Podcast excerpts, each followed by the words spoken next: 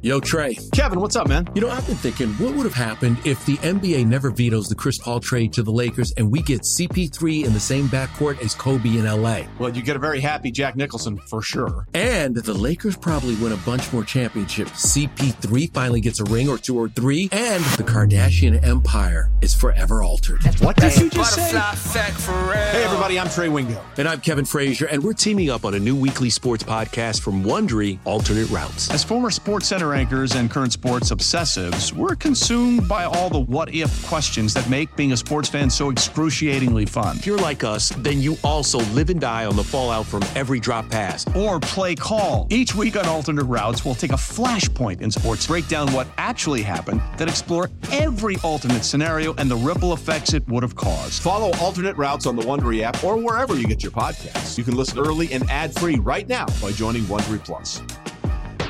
This is the stinking truth. So let's go back to Thanksgiving and, and what we watched over over Thanksgiving. I, I watched Thanksgiving and then Black Friday, the games. I- I- Am I wrong in saying Buff uh, that Dallas and Miami are mirror images of themselves? That there there's there's one team Miami hanging on the AFC, there's Dallas hanging on the NFC, and when they look in the they look across, they see each other like identical images. Like how so? just teams that look so good in beating up on bad teams. But the question is, Right, right. what happens when they play the iron? Yeah, there is. Yeah, they feel like yeah. they're mirror images to me. I that you know what? That's a great call. Like you only play the teams on your schedule, right? Sure. I get that. But when you play, like, does anybody as good as Dallas is, and they're exceptionally talented, man. Their O line is really good. You know, they've got their quarterback is playing at a very high level. They've got receivers. They've got Pollard, the running back. I mean, they can do it all. And defensively, man, defensively, um, however good you think you know, however, I had I had a, a coach tell me this about playing Dallas. He goes, he reached out to another coach. I just don't want to use names, but reached out to another coach and said, "Hey, man, how you know, like, give me a little insight into into the you know to the to playing the Cowboys." And uh, he goes, "However good you think um, Parsons is," he goes, "Double it." like however however good you think that dude is like he's way better than you even think he is. And i mean he is you know he is unbelievable. Unbelievable. So but still when they play a good team i mean miami still doesn't have when they played them a winning they haven't won a game against a team that had a winning record at the time they played them. Correct. Now it's different because the Broncos now have a six and five record, but they didn't have a winning. They haven't. They haven't beaten anybody with a winning record, and I don't know where Dallas is on that. Well, here you go. Here's here's who these two teams have beaten. Right. The, the Dolphins have beaten the Patriots twice, the Jets, the Raiders, Carolina, Mhm. the Giants, the Chargers, and Denver.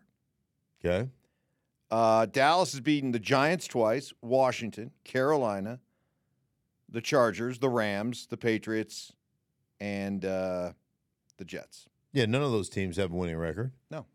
that they've beaten. No. So, That's yeah, why that- they're mirror images. Yeah, that's a, it's a it's a great. Do you feel like either of these teams, if you had to pick one of the two teams, Ooh, who would you think? Okay, you say one has that's to be a, question. contender, Yep. and one has to be a pretender. I would say Dallas is the contender, Miami's the pretender because I think Dallas is better defensively. I would agree with you. I would Micah Parsons and Odighizuwa and Lawrence and the guys that the guys they have defensive plus. What's the what's the cat's name that has five returns? Bland, Yeah, DaRon Bland. he's got more touchdowns than The Jets. Well, but Um, yeah, he's got. If you take a look at some of the best, highest paid playmakers in football, He's got football, he's more- got more touchdowns than. He's got more Most interception returns for touchdowns than most receivers have. Most receivers have. Yes, Yes. And most top running backs have touchdowns. Right. Same thing. It's craziness. Crazy. Yeah. Uh, is Jordan Love figuring it out? He looked good on. I think the If I I'm a Packer fan, I'm think- like, I'm I- like, ooh. I think the Packers are sneaky. Yeah. Like I think the Packers are all of a sudden the Packers may wind their way back in these playoff discussions in the NFC North. And you know the crazy thing is that Thanksgiving Day game, the Lions are all of a sudden, and, and this happens to teams, but they're scuffling a little bit, right? They, I mean, they're they barely beat Chicago. They had to come back in the last four minutes of that Chicago game to score two touchdowns to win that football game, and they did nothing offensively. Three interceptions by Jared Goff, and I mean it was an offensive performance that was that was horrible for three quarters, three and a half quarters, and then you know you look at that situation, and then I mean the Packers handled them.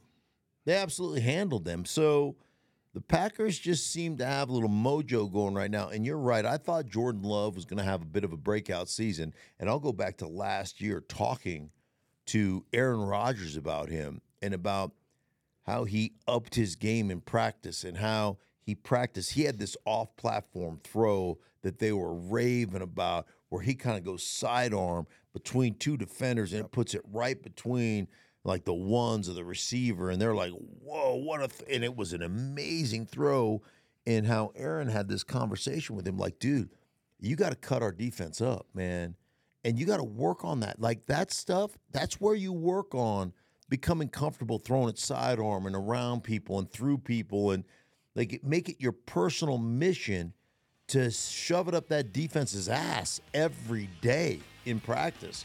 That's how you get good at playing quarterback in this league. And to his credit, he like he took that advice and he ran with it. And I'm with you, man. All of a sudden, the Packers look like watch out, like they're a team that people don't want to line up against right now. And they got a lot of young players around him. I mean, that's an offense Right. that if, gonna you're, grow, if you're a Packers fan, you're like, hey, I can really enjoy Mhm. watching this offense grow together. Yeah. With the young receivers, the young tight ends. I mean, there's I I was very impressed with them on Thanksgiving Day. Mm-hmm. They looked they they're they're looking like one of those teams if they can sneak into the playoffs, Right. ooh, dangerous. Yeah. Dangerous. I'm, I'm with you 100%. I'm with you. Dangerous.